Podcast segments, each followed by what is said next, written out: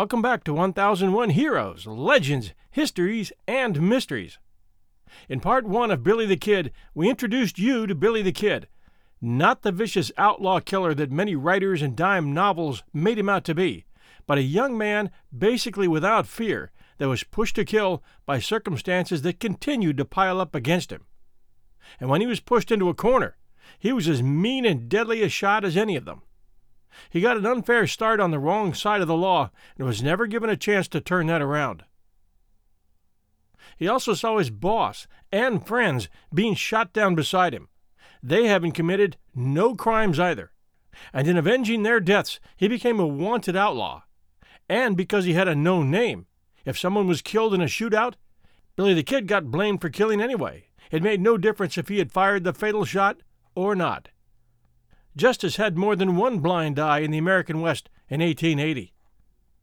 Pat Garrett's 1882 book, The Authentic Life of Billy the Kid, is actually a good book, and he, having once been a drinking pal of Billy's before he put on a badge, admits at the start that Billy was pushed into becoming a wanted man, while at the same time sadly admitting that he himself, Garrett, as a sheriff, assigned with the duty of capturing Billy dead or alive for the murder of Sheriff Brady, which could have been done by any of the men there in Lincoln that day, but Billy got tagged for it, sadly admits that he was the one who pulled the trigger to end Billy's life.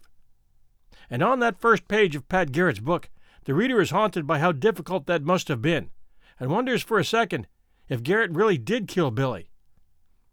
As we'll discuss at the end of this episode, maybe Pat and Billy devised a way to give Billy a new life as a different man with a new name. There was a man named Brushy Bill who claimed that that was what had happened, and his story, although not without flaws, is compelling. Before we begin today's story, there are two things I'd like to catch you up on. One, that we're reminding our listeners that we are gladly accepting donations and monthly pledges from patrons at patreon.com forward slash 1001 Stories Network.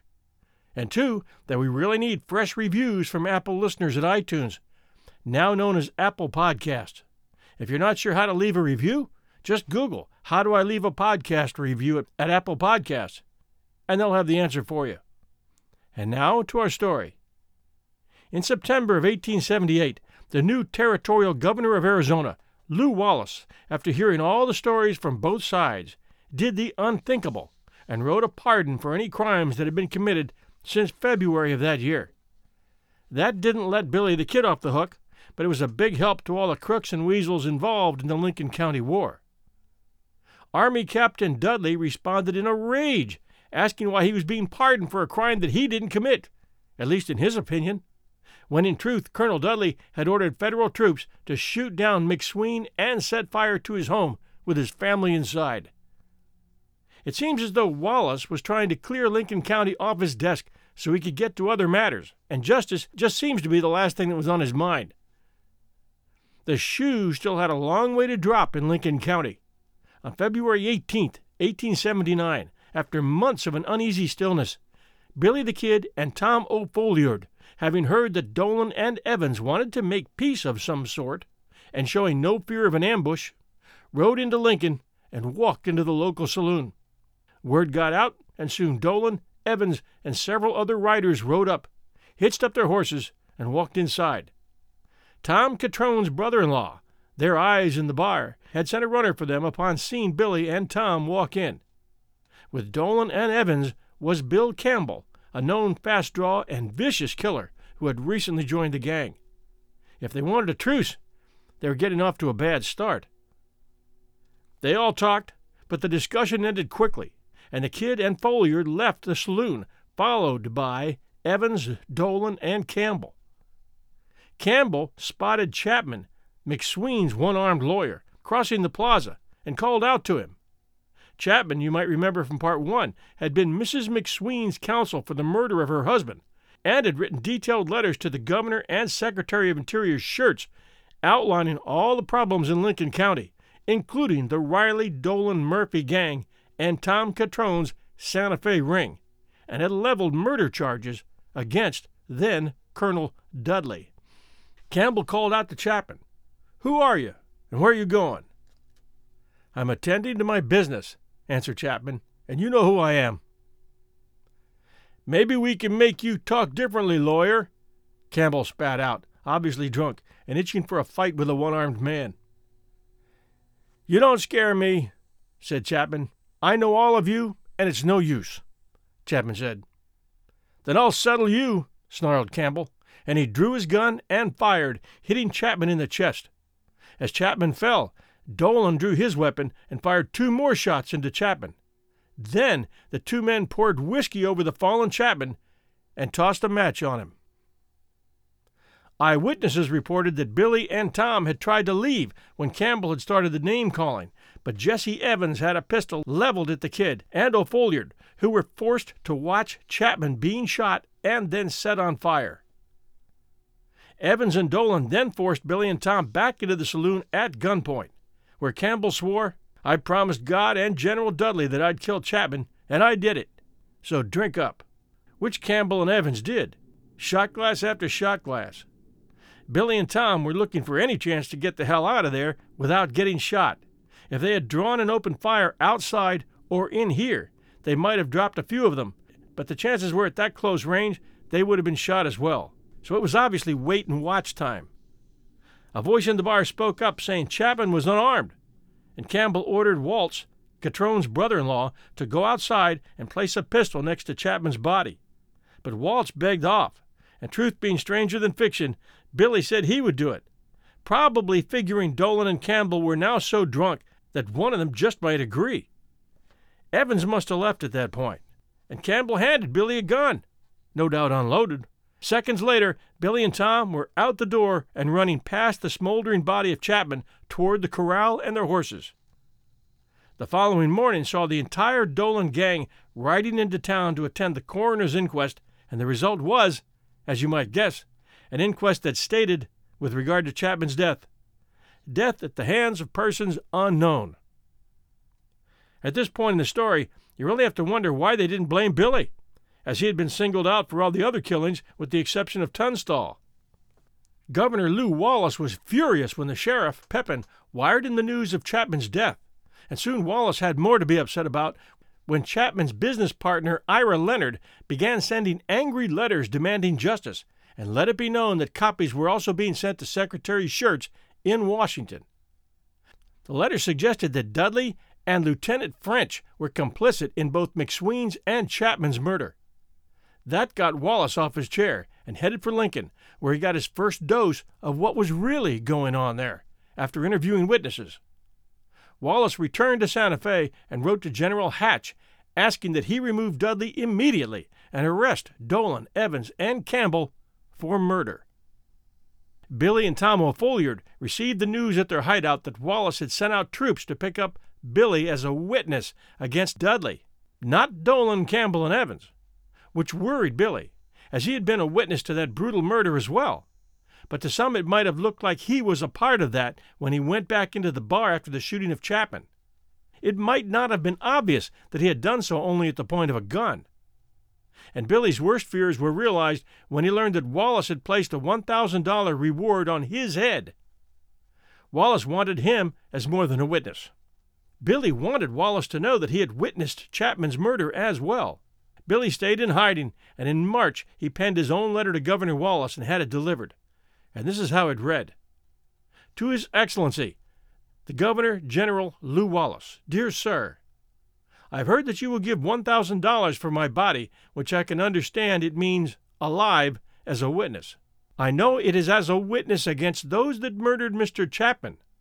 If it was so that I could appear in court, I could give the desired information, but I have indictments against me for things that happened in the late Lincoln County War, and I'm afraid to give up because my enemies would kill me. The day Mr. Chapman was murdered, I was in Lincoln at the request of good citizens to meet with Mr. J. Dolan to meet as friends, as to be able to leave aside our arms and go to work. I was present when Mr. Chapman was murdered, and know who did it, and if it were not for those indictments, I would have made it clear before now. If it is in your power to annul those indictments, I hope you will do so as to give me a chance to explain. Please send me an answer telling me what you can do. You can send answer by bearer. I have no wish to fight any more. Indeed, I have not raised an arm since your proclamation, As to my character, I refer to any of the citizens, for the majority of them are my friends and have been helping me all they could. I am called Kid Antrim, but Antrim is my stepfather's name. Waiting for your answer, I remain your obedient servant, W. H. Bonney. A few days later, Billy received Governor Wallace's answer. W. H. Bonney. Come to the house of old Squire Wilson, not the lawyer, at nine o'clock Monday night alone. I don't mean his office, but his residence. Follow along the foot of the mountain south of town. Come in on that side and knock on the east door. I have the authority to exempt you from prosecution if you will testify to what you say you know. The object of the meeting at Squire Wilson's is to arrange the matter in a way to make your life safe. To do that, the utmost secrecy is going to be used. So come alone. Don't tell anybody, not a living soul, where you are coming nor the object. If you could trust Jesse Evans, you could trust me. Lew Wallace. Now, if you listeners are thinking what I'm thinking, that looked a lot like a setup, pure and simple. Billy must have been expecting to have a net thrown over him or a bullet in the back at any minute. At any rate, Monday the 17th, Billy was making his way along the base of El Capitan Mountains to Squire Wilson's house. Wilson was an admirer of Billy and one guy Billy could trust, and he was putting a lot of faith in that now. Squire Wilson waited along with Wallace in a room on the east side of the house, the room lit by a coal oil lamp which was casting wavering shadows across the walls. At 9 p.m., there came a soft knock on the door, and Wallace said, Come in. There came a few seconds of introductions, and Billy lowered his Winchester. It was a high Western drama played out in this small room. A Civil War general who had been a friend of Lincoln and saved Washington, D.C. from Jubal Early's troops in the early days of the Civil War.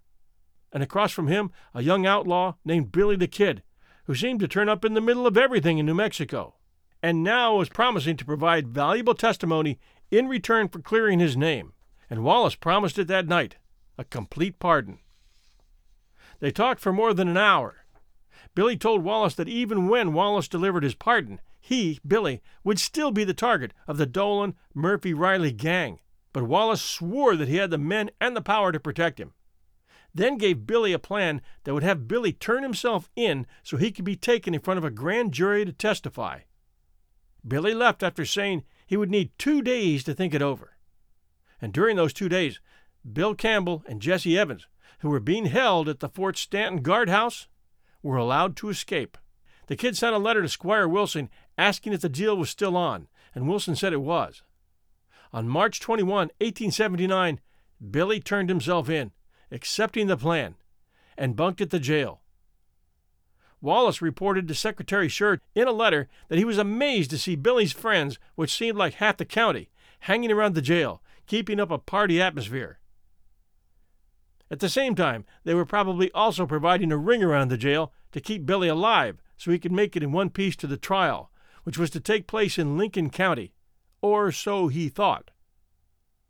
Two days later, Billy gave Wallace a written statement outlining the rustling activities in Lincoln County and revealing the names of those who had bought stolen cattle from that little tally book they had come across.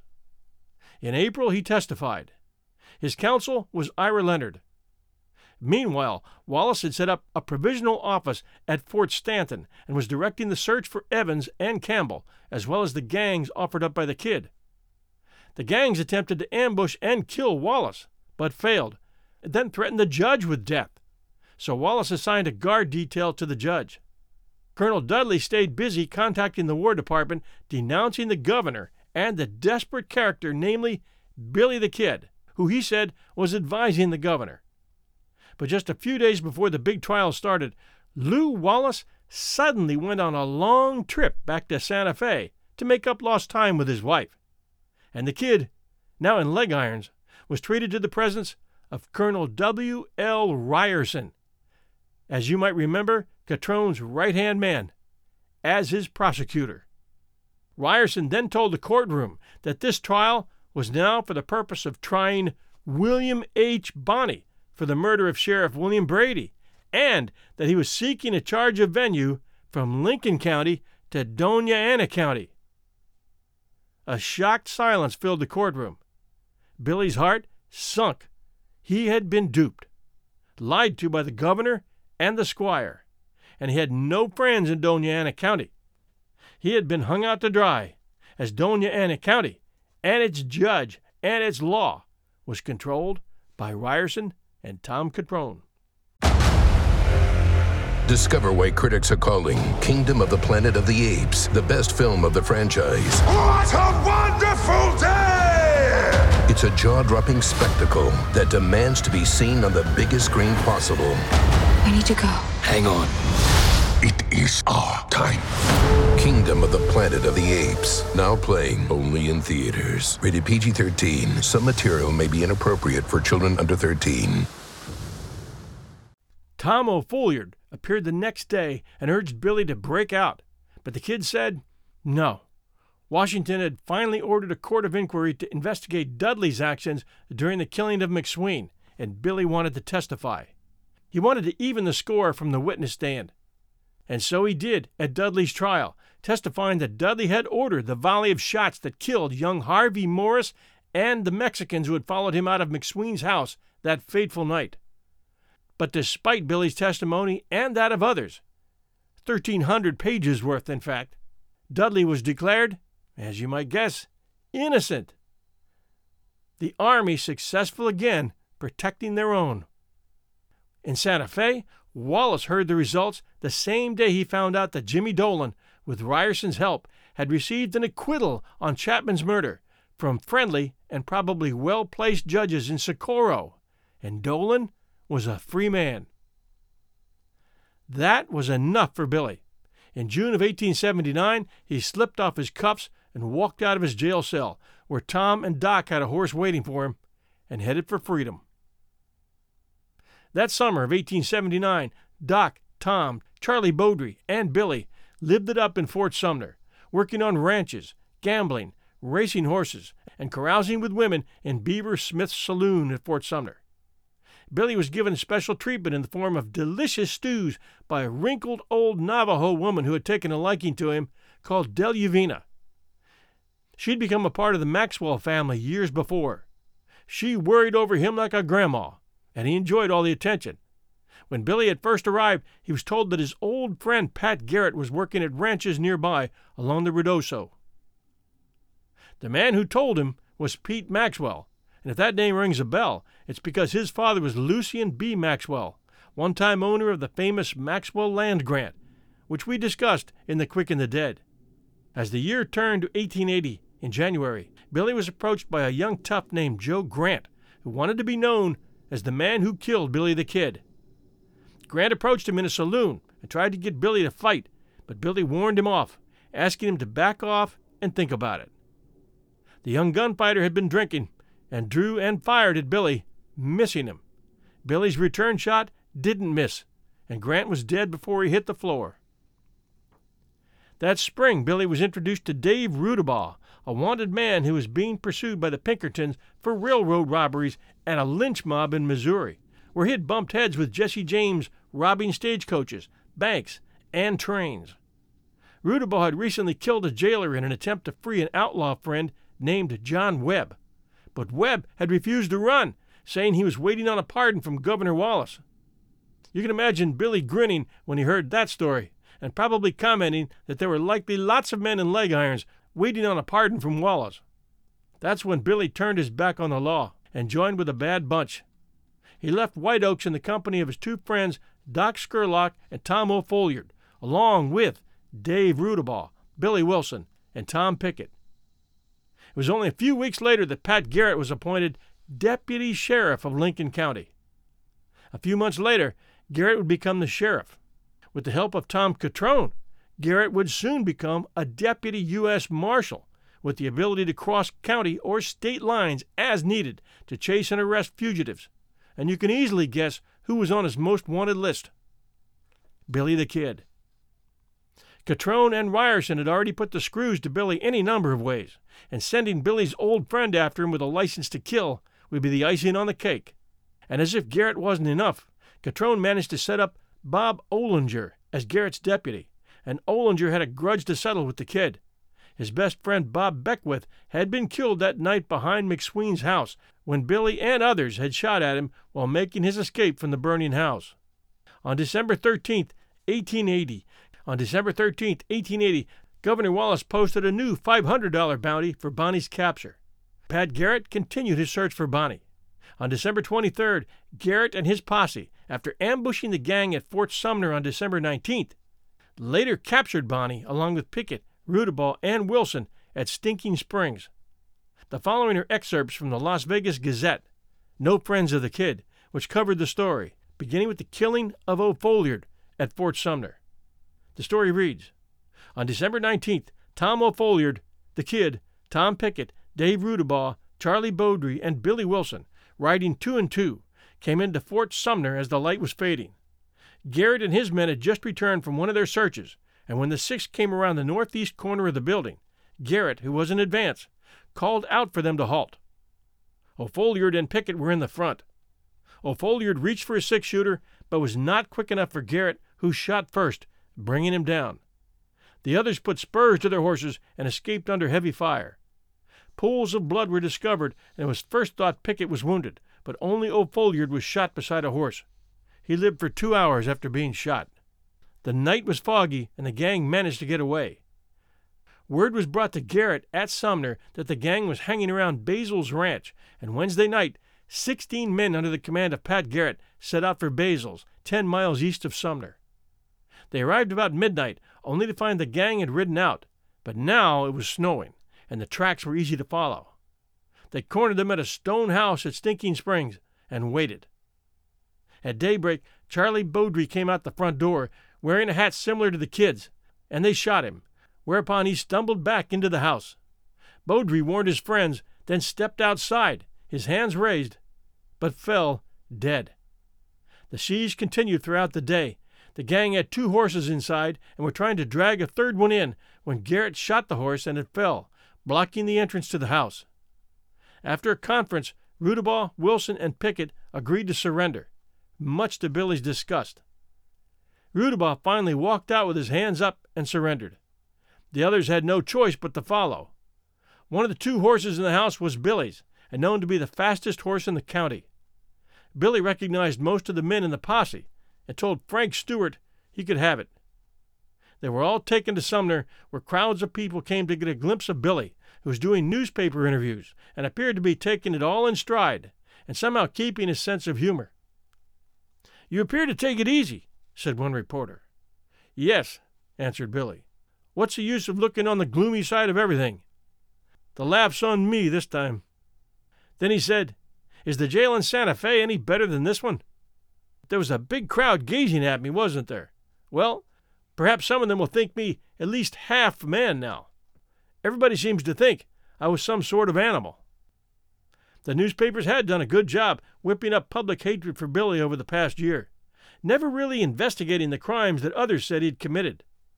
The newspapers had the power to sway public opinion any way they wanted, and they also chose the way that helped sales the most.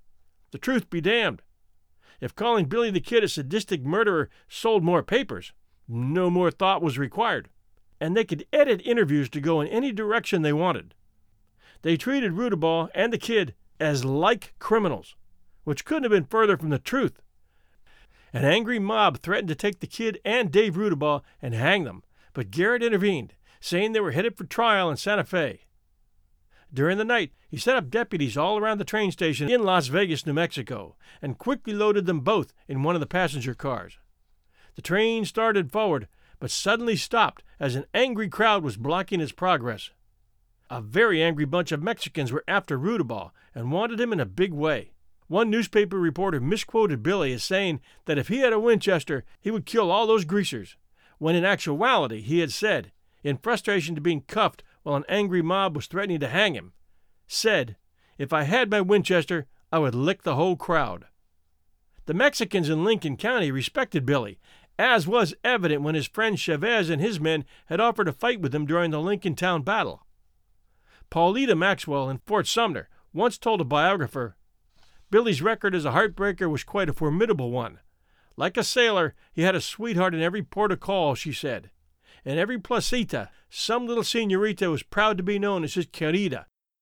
Even after he escaped from Lincoln, he came to the weekly dances. He loved to dance, spoke fluent Spanish, and was well liked. The 30 deputies cleared the mob, and the train started slowly forward, while Billy continued a conversation with reporters who had approached his window when the train had slowed. I don't blame you for writing of me as you have, he told one reporter, but then I don't know as anyone would believe anything good of me anyway. I was for Billy all the way. I never stole any stock. I made my living by gambling. They wouldn't let me settle down. If they had, I wouldn't be here today. John Chisum got me into all this trouble and then wouldn't let me out. I went up to Lincoln to stand my trial on the warrant that was out for me, but the territory took a change of venue to Dona Ana, and I skinned out. The train's wheels were pumping now, and the reporters were falling behind as the cars began to rumble along the rails on their journey to Las Vegas, New Mexico, then on to Santa Fe. It's a good time to note that Miguel Otero, Jr., author of The Real Billy the Kid, who had supposedly met the kid after his arrest while riding on the same train car with him to Santa Fe, once wrote, I liked the kid very much, and long before we reached Santa Fe, nothing would have pleased me more than to witness his escape. He had his share of good qualities and was very pleasant. He had a reputation for being considerate of the old, the young, and the poor. He was loyal to his friends, and above all, loved his mother devotedly. He was unfortunate in starting life and became a victim of circumstances. In looking back to my first meeting with Billy the Kid, my impressions were most favorable, and I can honestly say that he was a man more sinned against than sinning. Billy asked for paper and pen on the train and began writing to Governor Wallace, letters that would wait on Wallace's desk until he got back from Washington, where he had left for on the same day that Billy's train had left Sumner. Wallace's book Ben Hur was now a bestseller, and the governor had better things to do than worry about a promise he had made to some orphan kid who was good with a gun. Besides, he was headed for Turkey as the new United States minister to that country, and the palace was waiting. After arriving in Santa Fe, Bonney went to trial in April of 1881 in Mesilla, New Mexico, then in Dona Ana County, home of prosecuting attorney Ryerson and his cronies. Following only two days of testimony in front of a hand picked jury, picked by the crooked sheriff of Mesilla, Bonney was found guilty of Sheriff Brady's murder. It was the only conviction secured against any of the combatants in the Lincoln County War. The judge's name? Justice Warren Bristol, Billy's old enemy. Remember that just two years before, Agent Fred Angel had included his opinion of that judge's crooked connection with the Santa Fe ring. But judges' jobs are sacred and highly political and lifetime, the best gig you can get and Bristol and Ryerson had been gunning for just this opportunity to put the hammer down on Billy. As it turned out, Billy was broke. He didn't have $50 for court fees, which could have bought him a new trial. On April 13th, Judge Warren Bristol sentenced Bonney to hang, with his execution scheduled for May 13th, 1881, in 30 days. According to legend, upon sentencing, the judge told Bonney he was going to hang until he was dead, dead, dead. And Bonney's response was, You can go to hell, hell, hell. Following his sentencing, Bonney was moved to Lincoln, where he was held under guard in the top floor of the town courthouse. On the evening of April 28, 1881, while Garrett was in White Oaks collecting taxes and buying lumber for the scaffold to hang Billy, Deputy Bob Olinger took five other prisoners across the street for a meal, leaving James Bell, another deputy, alone with Bonney at the jail. Bonney asked to be taken outside to use the outhouse behind the courthouse. On their return to the jail, Bonney, who was walking ahead of Bell up the stairs to his cell, hid around a blind corner and attacked Bell when he approached, going for his gun. During the ensuing scuffle, Bonney grabbed Bell's revolver and shot him in the back as Bell ran out of the jail and into the street. Bonney used the keys in Bell's pocket to unlock his cuffs. George Gauss, a cook who had worked for Tunstall and was witnessing this out in the street, would later write I came out of my room where I had gone to light my pipe and was crossing the yard behind the courthouse when I heard a shot fired, then a tussle upstairs in the courthouse, someone heading downstairs, and Deputy Sheriff Bell emerging from the door, running towards me. I then saw the other sheriff, Olinger, coming out of the hotel opposite with four or five county prisoners. I called to him to come quick.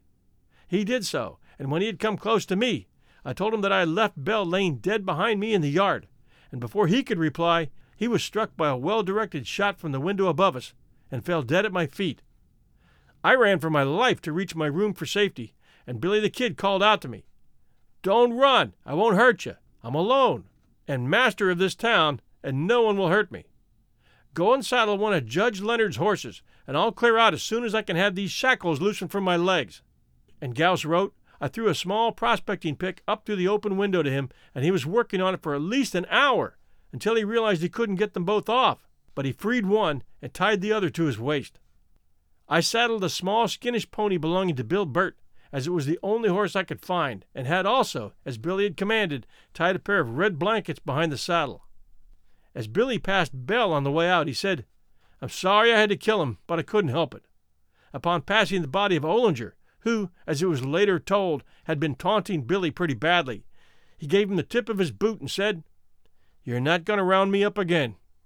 He then told me, upon mounting the pony, to tell Bill Burt he would return it, which I didn't believe. But it was returned the next day. This is the only murder that I knew of Billy committing, and he was due to hang the following week. I do not blame him then, and I don't blame him now. On the run now, Billy's friends urged him to cross the border to Mexico. Wise old Deluvina fed him meals and urged the girls to sing and dance with him, to get him to enjoy life so he'd want to escape across the border. Then she begged him to flee, but he would only repeat in Spanish that he had to stay. While Bonney was on the run, Governor Wallace's replacement placed a new $500 bounty on the fugitive's head.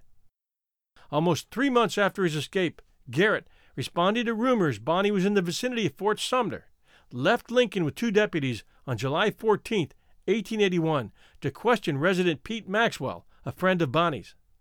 One objective to interview citizens of Fort Sumner and to try and determine if Billy was in the area. With Garrett was John Poe, a lean Kentuckian who was known for cleaning up Fort Griffin and also was a cattleman's detective. He was working as a deputy U.S. Marshal when Garrett hired him. In White Oaks, a barroom fly who knew Garrett told him that Billy was in Fort Sumner, which shocked both Garrett and Poe, who believed by then that Billy had crossed the border into Mexico. They headed for Fort Sumner along with Roswell Deputy Sheriff Kip McKinney, Poe went into the town first, as he was least known in those parts, to reconnoiter, finding that there were only about one dozen whites in the town, those being outlaw types likely friendly to Billy, and the rest were Mexican, many of whom took an instant curiosity to who Poe was and what he was doing there. They invited him to a saloon for drinks, which he drank slowly while trying to convince them that he was a prospector just passing through. They seemed convinced, but they were suspicious and he carefully avoided answering any questions that would give him away, getting a definite feeling that his life wouldn't be worth a nickel if they were to discover his real intentions. He and Garrett spent one night staking out a house outside of Fort Sumner that Garrett knew was the home of one of Billy's former girlfriends. And when that didn't pan out, Poe suggested that they try the home of Peter Maxwell, which was a long, one story adobe which had formerly been used as an officer's quarters since Maxwell knew most of the comings and goings around Sumner and might be able to provide information as to Billy's whereabouts. Poe's account, thought to be much more accurate than Garrett's, which was ghost written by Ash Upson, reads, in part, as follows Garrett said to me, wrote Poe, This is Maxwell's room in this corner. You fellows wait here while I go in and talk to him. McKinney squatted alongside a fence, while I sat on a porch in the darkness. It was now around midnight, I had never seen Billy the Kid or Maxwell, which, in view of the events transpiring, put me at an extreme disadvantage. It was probably not more than 30 seconds after Garrett had entered Maxwell's room when my attention was attracted from where I sat in the little gateway to a man approaching on the inside of and along the fence, some 40 or 50 steps away. I observed that he was only partially dressed and was both bareheaded and barefooted, or rather, had only socks on his feet and it seemed to me that he was fastening his trousers as he came toward me at a very brisk walk. As Maxwell's was the one place in Fort Sumner that I had considered above suspicion of harboring the kid, I was entirely off my guard, the thought coming to my mind that the man approaching was either Maxwell or some guest of his who might have been staying with him. He came on until he was almost within arm's length of where I sat before he saw me, as I was partially concealed from his view by the gatepost. Upon seeing me, he covered me with his six shooter, quick as lightning, and sprang out onto the porch, calling out in Spanish, Quien es? Who is it in English? At the same time, backing away toward the door through which Garrett had passed just seconds earlier. He repeated, Quien es? a few times. At this point, I stood up and advanced toward him, telling him not to be alarmed, that he should not be hurt, and still without the least suspicion that he was the man we were looking for. He then backed up into the doorway of Maxwell's room, where he halted for a moment, his body concealed by the thick adobe wall at the side of the doorway, from whence he put his head out and asked again in Spanish, Quien es? I was within a few feet of him when he disappeared within the room. An instant after he went through the door, I heard him say, Pete, who are those fellows on the outside?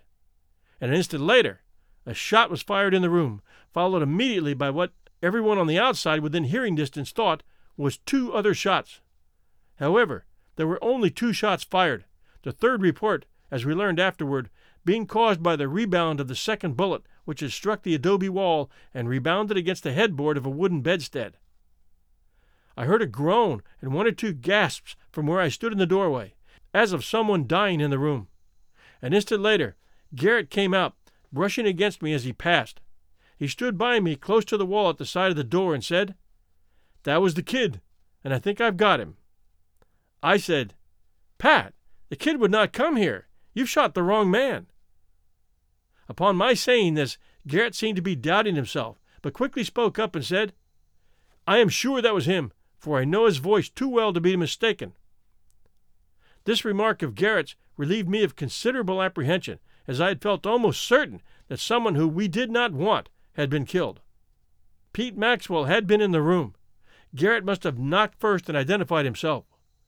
My question why would he approach Maxwell at midnight asking if he knew the kid was in town?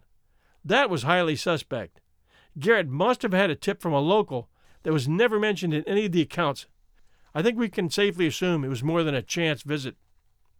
Poe's account continues. This occurred about midnight on the 14th of July, 1881. We spent the remainder of the night on the Maxwell premises, keeping our guard as we expected to be attacked by friends of the dead man. But nothing of the kind occurred. The next morning we sent for a justice of the peace who held an inquest over the body, the verdict of the jury being such as to justify the killing. As an aside, we'll note here that as the story goes, the women of the community, led by old Deluvina, asked for permission to prepare Billy's body for burial and hold a candlelight vigil through the morning hours of the 15th. Two sawhorses were placed in a carpenter shop with Billy's coffin on top, and at first only moonlight lit the scene, until candles were brought in by someone from the Maxwell family, possibly Julia or Deluvina, along with other people of the town. Friends of Billy filed in to see the body as word started to spread. Poe continues. Later that day, the body was buried in a pine box in the old military cemetery at Fort Sumner. There have been many wild and untrue stories of this affair, one of which was that we had somehow learned in advance that the kid would come to Maxwell's that night, and we had concealed ourselves there with the purpose of waylaying and killing him. Another was that we had cut off his fingers and carried them away as trophies or souvenirs. And of later years, it has been said many times that the kid was not dead at all, but had been seen alive and well in various places. The actual facts, however, are exactly as stated herein, and while we no doubt would, under the circumstances, have laid in wait for him at the Maxwell premises, if there had been the slightest reason that he had come there, the fact that he did come was a complete surprise to us, absolutely unexpected, and unlooked for as far as we three were concerned.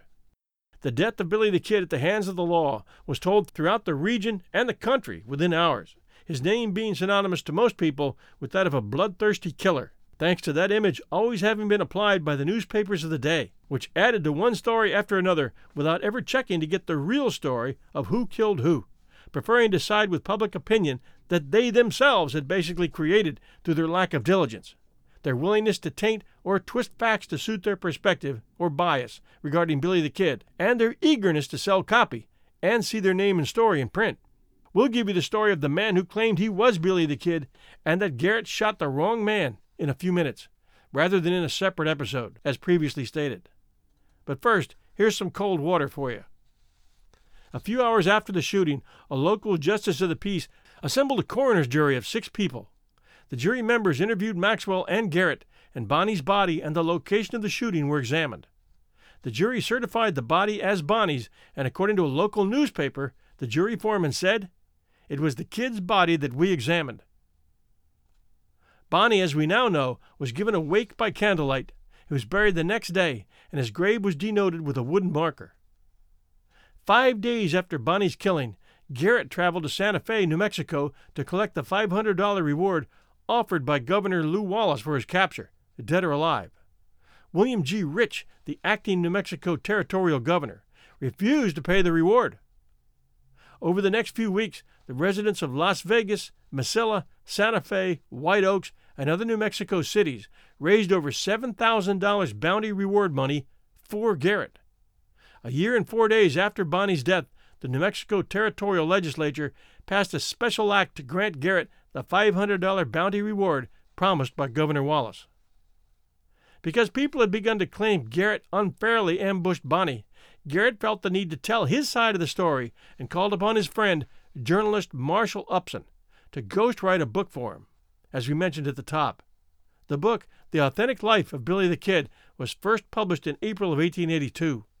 Although only a few copies sold following its release, it eventually became a reference for later historians who wrote about Bonney's life. It has a number of embellishments and factual errors, and you can start by his not knowing Billy's real birth name, Henry McCarty, and then moving on from there. But back then it was much harder to get records and search accounts than it is today. Over time, legends claiming Bonney was not killed and that Garrett staged the incident and death out of friendship so Bonney could evade the law formed and grew. During the next 50 years, a number of men claimed they were Billy the Kid. Most of these claims were easily disproven, but one has remained a topic of discussion and debate. In 1948, a Central Texas man, Ollie P. Roberts, nicknamed Brushy Bill, began claiming he was Billy the Kid, and he claimed a birth December 31, 1859, same as Billy's.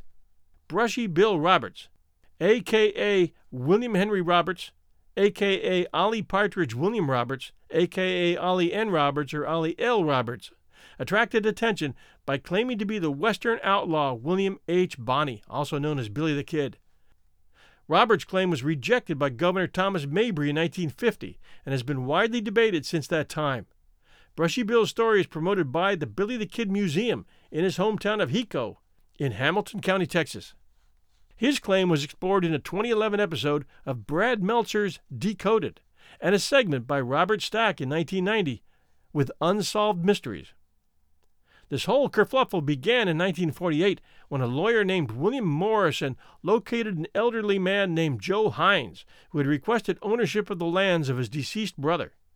Hines had confessed that he was the outlaw Jesse Evans, who had vanished from public view after getting released from a Texas prison in 1882.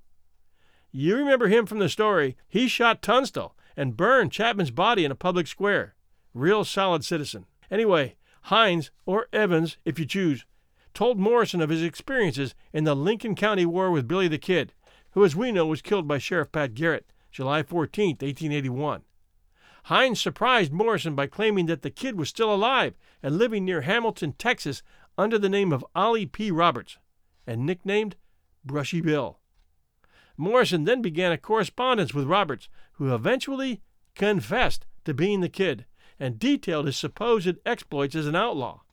He told anecdotes that, if true, would fill in undocumented gaps in many aspects of the life of Billy the Kid, and asked for Morrison's help in acquiring the full pardon he said he had been promised by New Mexico Governor Lew Wallace in 1879, but had been refused.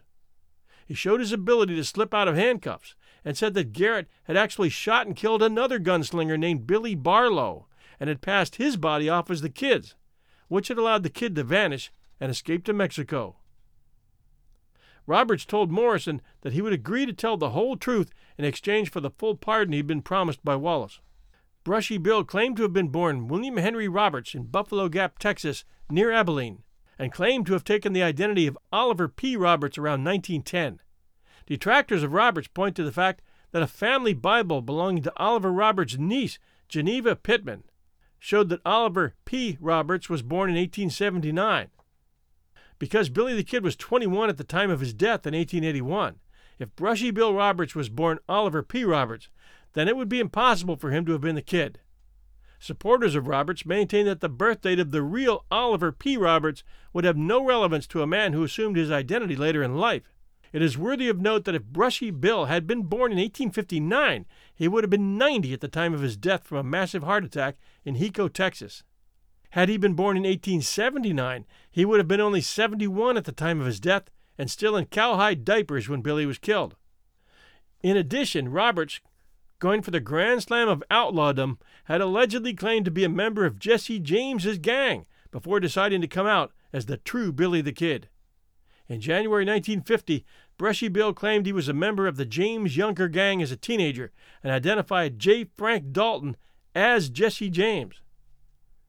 Morrison vouchsafed that upon examination of Robert's stripped body, he showed every scar that Billy the Kid reputedly had, and more. Where he got research on Billy's scars is anyone's guess. Morrison also attempted to track down former Evans gang member Jim McDaniels and located him in Round Rock, Texas. McDaniels, along with Severo Gallegos, Martil Abel, and Jose Montoya, all of whom had known Billy the Kid, signed affidavits verifying their belief that Roberts was in fact Billy the Kid. Bill and Sam Jones declined to sign such affidavits, Sam Jones begging off with the statement, Received your letter, and I'm sorry, but feel I can't sign your affidavit. I'm old, and I just don't feel like being obligated. And Bill Jones' grandson expressing doubts about the veracity of Roberts' claims in a letter of refusal written on his grandfather's behalf. The kid was fluent in spoken Spanish and could read and write English proficiently, as we know. His letters to Governor Lew Wallace were quoted here verbatim. But the question of whether or not Brushy Bill was even literate is still unsettled. Apparently, he was not. Brushy and his story were largely forgotten until the movie Young Guns 2 depicted him as the narrator of events surrounding the life and times of Billy the Kid and the Lincoln County War. More books were written on the mystery, and researchers began exploring whether Brushy's claim might have actually been true including several failed attempts to obtain permission for exhumation and DNA testing. Billy's grave had been washed out in the 1904 flood, so no help there. Numerous books have been published since 1950 examining Brushy's claim, the first of which was Alias Billy the Kid, written by Morrison and the Western historian C. L. Sonnichsen. This book received mixed reviews at the time, but did win support from former President Harry S. Truman, who wrote to Morrison indicating he believed that Brushy was Billy the Kid and lamenting that he died before being able to go in front of the next governor, where he may have gotten a more favorable result. In 2005, W.C. Jameson, himself a student of C.L. Sonnichsen, re examined the subject and released Billy the Kid Beyond the Grave. Jameson's work led to increased interest in Robert's story and led to additional interest and study, most notably that of former Lincoln County Deputy Sheriff and Mayor of Capitan, New Mexico, Steve Sederwall. In April 2015, Bill O'Reilly weighed in on the topic by publishing his book, Bill O'Reilly's Legends and Liars The Real West, in which he suggests that the evidence in favor of Brushy Bill Roberts outweighs the accepted version of history, citing the original Alias Billy the Kid book by Morrison and Sonnichsen. O'Reilly followed up his book with an episode on the subject during his national television broadcast purportedly depicting the events that occurred during the alleged killing of the kid from Brushy Bill's perspective. I will admit I haven't had a chance to study any of the aforementioned books or a video of Bill O'Reilly's television broadcast. And a few of these guys are great writers and researchers, so there may be some good nuggets in those. After you get past the coroner's inquest, though, what gets me is old Deluvina and the townspeople upon his death. She would have known if that body was Billy's or not. And if it wasn't, she and all those friends of Billy's who filed by the coffin would have had to have been told by her to say nothing, unless, of course, the coffin was closed. And it was dark in there. So, who knows? And the big question did they match up Brushy Bill using modern technology? In 1989, the Lincoln County Heritage Trust commissioned a computer study by forensic anthropologist Clyde Snow Scanned photographs of Billy the Kid and Roberts, along with those of 150 other people, were fed into a computer utilizing a similarity index to match 25 facial landmarks. This resulted in Roberts' photo ranking 42nd, i.e., 41 other people more closely resembled the tintype than Roberts. Snow indicated that if the two were the same person, then Roberts should have ranked at least second. It was noted that the accuracy of facial comparisons are dependent on the position of the face in the photographs being the same, so Brushy bombed there. However, they're using a picture off an old tintype. Back then, pictures were burned onto thin metal plates, and the quality wasn't always that great. In 1990, a study using photo comparison equipment at the Laboratory for Vision Studies and the Advanced Graphic Laboratory in the University of Texas was conducted by image experts Scott Acton and Alan Bovik. The study corrected for the facial positioning and used the same face recognition techniques used by the FBI, CIA, and Interpol, which are claimed to provide a significant level of statistical validity. Photographs of Brushy Bill Roberts at age 14 seem to resemble the well known Dedrick Upton tintype of Billy the Kid. A photograph of Brushy Bill at age 71 was a 93% match.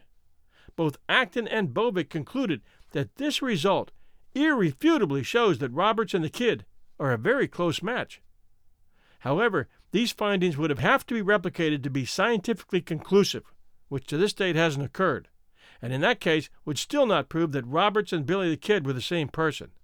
In 1996, the results of the study were presented to Andre McNeil, Chancery Judge of the 12th Judicial District, and a prominent Arkansas attorney, Helen Grinder, who stated that Based on the study and other evidence, the case for Roberts, being Billy the Kid, was strong, substantial, and excellent. In 2003, Lincoln County Sheriff Tom Sullivan, Capitan, New Mexico Mayor Steve Sederwall, and Debaca County, New Mexico Sheriff Gary Graves began a campaign to exhume the remains of Billy the Kid and his mother, Catherine Antrim, to prove through DNA analysis that it was in fact Billy the Kid buried in Fort Sumner. But the initiative hit snags from the beginning. First, there was no confirmation as to where the remains were located. Second, were the legalities, with both pro Brushy Bill Roberts and anti Brushy Bill Roberts experts protesting the exhumation. The exhumation of both sets of remains was blocked in court in September 2004. The Fort Sumner Cemetery, where Billy the Kid was said to have been buried, was washed out, as we already mentioned, by the Great Pecos River flood in 1904. The damage was so great that exposed remains had to be reburied, with most being unidentified. Billy's headstone had been washed away, and his grave remained unmarked for 28 years. Although a headstone was erected in 1932, it is unknown where the original grave was. The Silver City Cemetery, where Catherine Antrim was buried, was sold in 1882, with the new owner required to relocate the graves outside the city limits. There's no record to indicate whether the bodies were moved or just the headstones. It is possible that other people had been buried in the same grave. It's also possible that she had been originally buried in an unmarked grave with the headstone placed by guesswork later. It is likely any remains have decomposed completely, and there's a negligible chance of positively identifying remains if any are found. And Roberts claimed Catherine Antrim was not his mother, but an aunt related by marriage, so a DNA test would be meaningless in any scenario other than Catherine and Billy's remains both being identified, tested, and shown to be mother and son. And it was Catherine McCarty, as we know now. That's a big one to miss, Brushy. At the time of his death, Brushy Bill lived on West 2nd Street in Hico. He was buried in the county seat of Hamilton, 20 miles south of Hico. Despite the discrepancies noted above, the Hico Chamber of Commerce has capitalized on his claim by opening the Billy the Kid Museum in the historic western section of Hico. In the downtown is a marker devoted to Brushy Bill. Ollie L. Brushy Bill Roberts, alias Billy the Kid, died in Hico, Texas, December 27, 1950. He spent the last days of his life trying to prove to the world his true identity and obtain the pardon promised by him by the governor of the state of New Mexico, Lew Wallace. Well, I've left you with a lot to check out, and some are saying and some are saying that's one of the greatest unsolved mysteries of the West. Was Brushy Bill really Billy the Kid? Let us know at Facebook slash 1001 Heroes. We'd love to hear from you. Thanks for joining us at 1001 Heroes, Legends, Histories, and Mysteries. Apple listeners, we need reviews, so please take a few minutes and send one along. And thanks to those of you who have.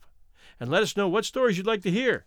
And don't forget, we gladly accept patron donations at patreon.com forward slash 1001 Stories Network. You can find 1001 Heroes anywhere great podcasts are found.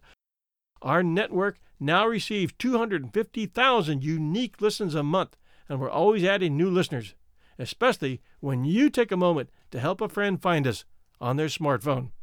Thank you. And thanks for being such good fans. This is your host and storyteller, John Hagedorn, and we'll be back soon.